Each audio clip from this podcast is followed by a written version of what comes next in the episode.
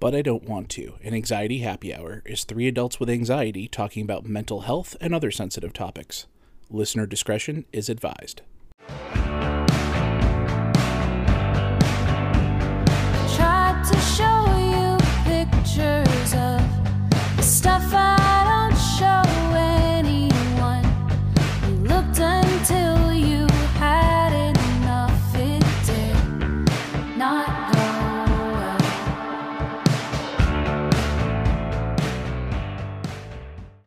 Welcome to But I Don't Want to, an anxiety happy hour. or an anxiety happy hour for short. or as I like to call it, ah. so we have decided on a very loose structure. None of us are very good at the structure, but we decided how we're going to set up most of the episodes. But this is not that. So this is going to be the weird episode. Uh, Let's be real; they're all going to be the weird episode. But um, we figured our first episode should sort of tell you a little bit about us because we're we're going to be getting into some deep things in this podcast. So you might want to at least know our names, perhaps. Um, my name is Beamer, My name is Bunsen. And I'm Brittany. and uh, just to do a little therapy medicine roll call, I go to therapy. I also have a psychiatrist who gives me medication. Ooh, I also go to therapy on a weekly basis. Uh, I also have a psychiatrist who gives me several medications, uh, and I actually take them most of the time. I'm so proud of you. Oh, thank you. Um, I'm neither in therapy nor do I take medication, but I probably should be. And I do sometimes take like a little over the counter stress and mood, I don't know, vitamin thing. And I feel like that helps if I take it at the beginning of a day I know will be stressful, as opposed to in the midst of a stressful activity. Now, I know that changing your nutrition and everything can really help balance. Um, I I've found that when I've changed where I eat more vegetables and eat less junk and exercise more and all of that, I create those natural endorphins that make me happy and I should do it all the time, but then I'm lazy and just sit on the couch with my dog and I don't get those natural endorphins coming in.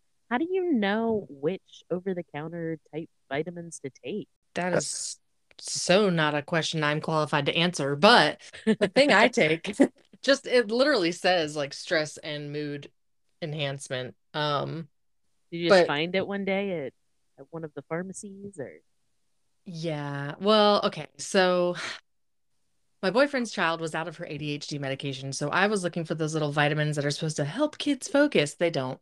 Um and I saw this little stress and mood enhancer or something pill. I don't I can't find it, but I I know it's here somewhere.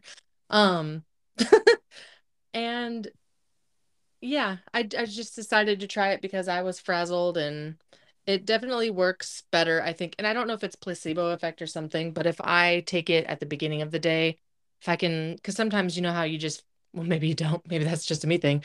You just feel yourself be more ramped up some days and like, oh for sure. okay, great. I'm glad Not that's not a just me thing. Um, if I take it on those days, I feel a little more down to earth. I think my problem is I don't know that it's gonna be that kind of day until I walk out my door and I'm like halfway to the bus stop and then I was like, oh, is it one of those days? but then it's too late. Now, interestingly enough, um, you know, I tried some over the counter things, but given that, you know, I'm living in a state where it's legal, um, my over the counter things had THC in them. Um, and Ooh, the Mary Jane, you say? indeed, it certainly helped, uh, you know, to relax, you know, especially at the end of a long day where I was feeling super stressed out. But there was a little bit of what I can only describe as like a brain hangover. Um, especially if you know if I'd taken you know a certain dosage of an edible or something, uh, I might wake up the next day and kind of just feel like ah, I feel a little empty inside. Um, it wasn't Mm. a depressed feeling or an anxious feeling, but just a little like hmm, where where are those fun things that I was feeling before? I, I mean, Uh, it's probably just an emptiness from lack of snacks. I don't know. that also might be the case. Um, but you know, interestingly, you know, I, I thought about, you know, treating the anxiety that way. Um, and really in the end, it wasn't, you know, what was effective for me. Um, I happened to discover during the course of therapy um, gabapentin, uh, which is a prescription medication. Um, and that is not like some of the other ones you might have heard of out there. Um, I know a lot of people, you know, know of Xanax and things like that. Um, this is not that. Um, it doesn't have those same types of effects, uh, but it does. They actually use it to treat nerve pain in people with like diabetes, um, and it actually like just calms your whole nervous system down. So. Hmm. That uh, definitely made a night and day difference in the way I felt um, almost immediately. So it's been a godsend for me. Um, it takes the physical symptoms of anxiety away, and I was experiencing severe physical symptoms, um, you know, to the point where I just really almost felt like I couldn't function. Um, I, you know, it's sort of wild. Even the people who self-medicate with marijuana for anxiety, which is very typical where where Bunsen and I live. Um, if you go in the store, they're like, "Well, what do you want to use it for? Are you looking to sleep? Are you looking to wake up? Or are you trying to stimulate your appetite? Are you trying to do this? Are you trying to do that?" So there's so many different strains and so many different ways to treat different parts that you might need. And the same thing is with anxiety is it is not a one size fits all onesie. Like you gotta you gotta find what's snuggliest for you. Absolutely. And that is sort of the tough part about any of these types of journeys when it comes to, you know, medicating, right? Um, it's a little bit more difficult when you're just relying on over the counter where you don't really, you know, know how it affects things and, you know, what chemicals are being activated. You Mhm. need more literature on prescription stuff, but the bottom line is most of what people go through with, you know, getting meds is trial and error and deciding what symptoms you want to live with, uh, what side effects you're comfortable dealing with. Um, you know, there's all sorts of different ones, and I'm sure that we'll get to them in some of the other podcasts as well. But some of them are not pleasant depending on your situation, um, and some you may be willing to deal with if it, you know, relieves one particular symptom that's really getting you down. Yeah, and it doesn't help that a lot of uh, psychiatrists prescribed medicines take months to figure out whether they work for you. Mm. And so you have to sort of be like, is this a always time side effect or is this my body getting used to new hormones? And and so it's it, it's a balance in that regard too. Well, and to add on to that, in the South where I am, not all of the, because I used to work with a lot of children who required some psychotropic medications, and not all of the doctors prescribing these things were psychiatrists. Sometimes they were just, you know, MDs and medical doctors, and that's not to downplay their knowledge, I guess, or their they're qualified to prescribe, but that's not really their expertise. And sometimes even you'll want to check with your pharmacist to see how different medications are interacting because Dr. A might be prescribing this and Dr. B might be prescribing that for totally unrelated issues, but they're going to what all they do and how they act and all this and that. Yeah, yeah, for sure. That's a great point of privilege right there, and I hadn't thought about that either. But just to kind of, you know, piggyback off of that a little bit, you know, up here, you know, you, know, we live in an area where we have a plethora of world class hospitals um, right near us, you know, within a, a half hour drive at most. What helped me was getting both my primary care physician and my psychiatrist in the same system um, so that they could see everything in each other's notes at all times. Um, and then, you know, again, finding a really active and competent psychiatrist um, who, you know, was responsive and understood my concerns and actually listened. Um, you know, it, it's been a long time since I had one, and it's only been the past about year and a half that I've had uh, this new psychiatrist who actually is, you know, doing good things for me. So it's difficult no matter where you are, but you're, you know, the point of access there, um, it, it has to be said that is such a huge issue. Yeah, definitely the inconsistencies in our country with the availability and the knowledge of healthcare is huge. But like, shout out to our friend whose dad, for a while there, used to accept livestock in exchange for his doctor services. um, bless him. You are re- you two are really from the south, aren't you? Yeah, we are. okay, so I'm gonna get a little bit into me and what made me an anxious person.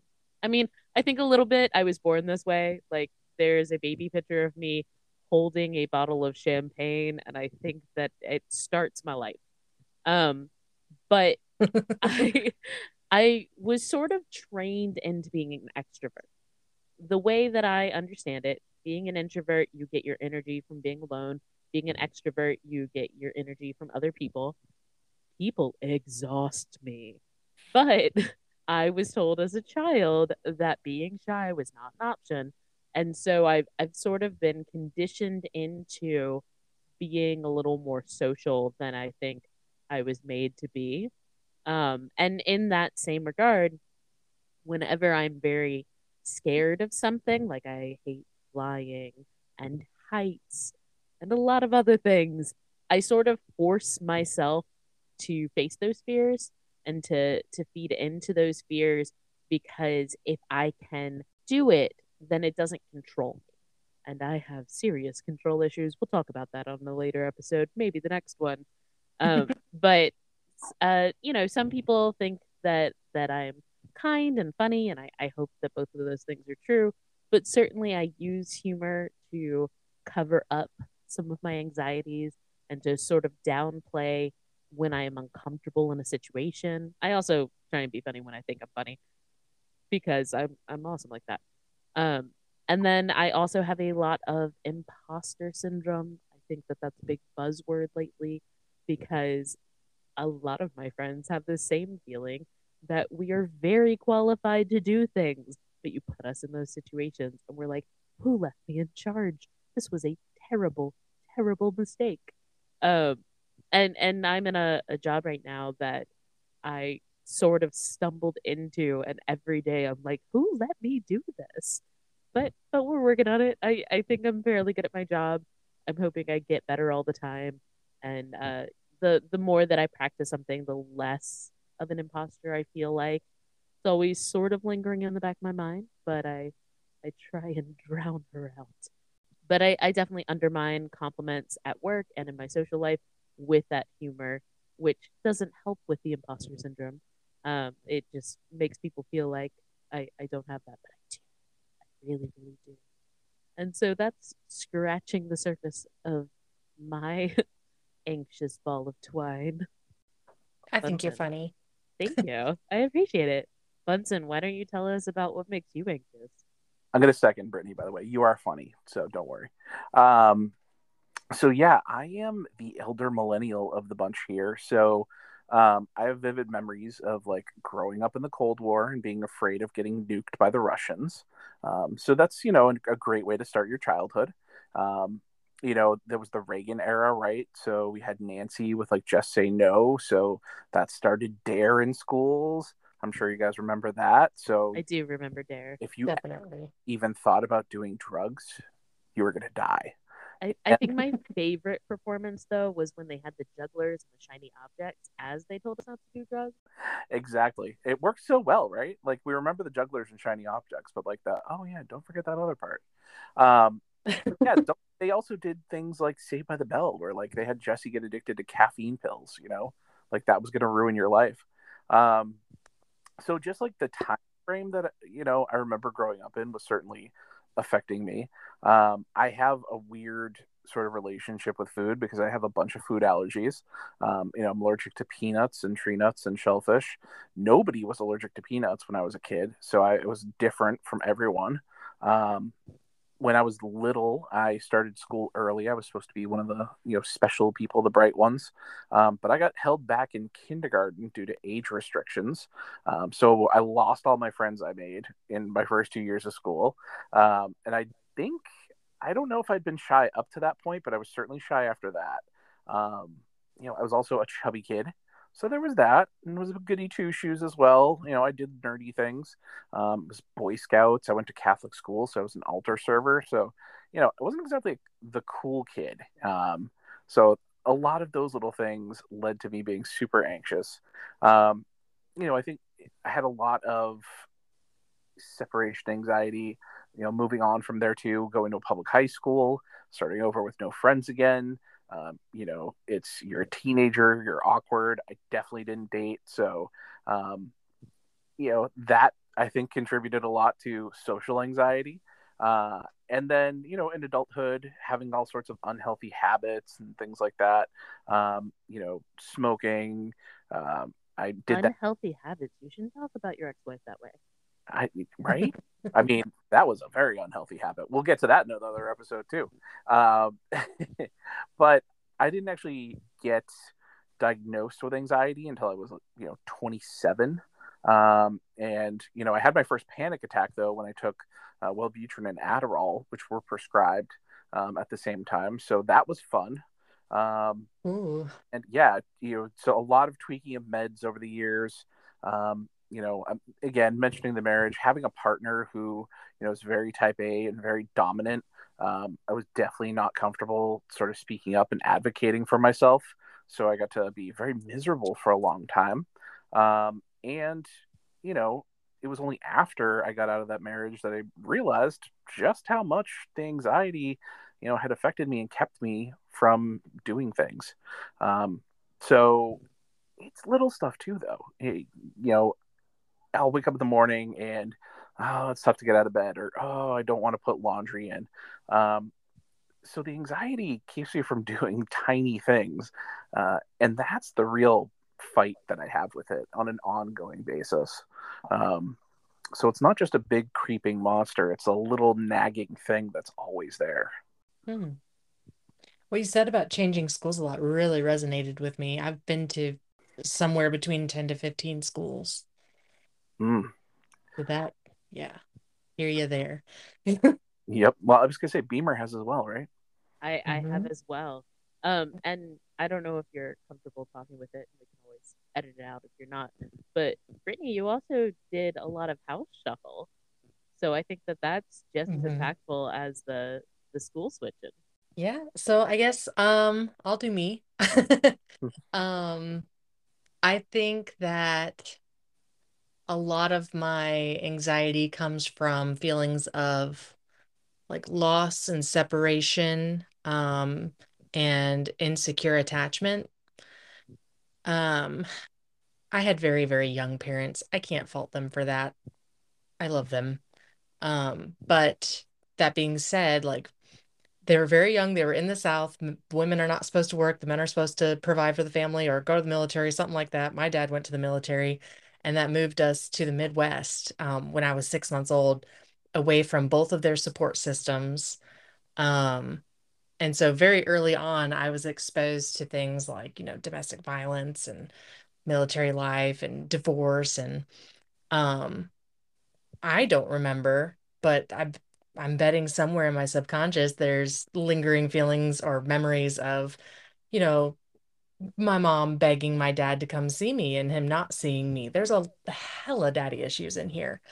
At some point their their divorce judge agreed that changing custody every five years was going to be a swell plan. Um, so I kind of always knew growing up, oh, at five, I will go live with this parent. At 10, I will go live with that parent. At 15, I was old enough to make my own choice, but the plan was again to switch. So, with one parent being in the military and the other parent being away from everything she knew and all the societal norms that she knew, uh, that just led to a lot of instability in my young life. And then, um, just they would change jobs, they would move houses. I've lived in probably close to 30 different houses or apartments or homes. And even as an adult, I've moved a lot. I'm in the same house that I'm in right now, the longest I've ever been anywhere. So I've been here, it'll be three years in the fall, and that's the longest I've ever lived anywhere. Um, Does that see. make you a whole new kind of anxious? A little bit. I keep talking to my boyfriend like, "Hey, we should we should move." What do you could- think of a whole new place? I'll be on Zillow like, do you like this? Have you ever thought about living in that state? And like he's you know very stable. His whole family is here. He grew up here. His child's going to the same schools he went to. And I'm just like, what is that? Um, Well, so what do you mean you don't want to pick up your whole life and run away? it's super easy. I can show you how. Oh yeah, Um, I know you have a kid. Bring her. Yeah, no, she can change schools. It's fine. Um, but yeah, so I was also an only child for six years. Um, and I'm my mom's only child. My dad went on to have, there are eight of us. One is a step sibling, but she's, there are eight of us. Anyway, I'm my mom's only. So in the years that I was with my mom, um, and they they did great, like holidays and uh school breaks. I would go see the parent I wasn't living with up until I was about 12. And then, so when I was with my mom, she was a workaholic. She's a real go-getter. She also instilled in me a lot of anxiety about your reputation. Your reputation is everything. Um, it is of the utmost importance, which I I know Beamer can relate to. I'm not sure about I you, don't know what you're talking about. Never heard this before in my life. Not a conversation that I had, but you know, there was a different thing. There was Catholic guilt, which also has a Ah. whole different type of anxiety. So I'm glad you bring that up. So you talked about culture and growing up and kind of what was going on. When I was growing up, purity was a huge thing. Um, and so, you know, I want a good reputation. I want to please my mom. I, you know, want to be a good kid. I had um, an instance of childhood sexual trauma when I was about four, and I thought that that was this big shameful secret and could ruin me because purity is the big cultural thing right now. And you know you got to save yourself for marriage. And um so that led to a lot of like clinging on to religion and anxiety about anything to do with anything sort of uh sexual at all. Um I was really really really boy crazy. Um but also had like very firm boundaries in like not wanting to do anything with that. I, I believe the phrase I was raised with was they won't buy the cow if they get the milk for free, which is just what Yes. every little girl should hear that she's just cattle. But whatever. yeah. Livestock to be owned. I mean, Jesus. Or traded for medical Services. you know, in light of recent events too, it just makes it that much more horrifying. yeah. I, I was watching an article today because that's where I get my news now on YouTube. And um that doesn't scream millennial. It's fine. Anyway, it was a uh, North Carolina abortion clinic that was over there just like these people moved in next door to us, bought the property next door to us just so they're closer to protest every single day. And you see the clips of these um, protesters and they honestly believe they are doing the righteous and the good thing by making the assumption that they know best which is the south if ever i've heard the south. Yes, for sure.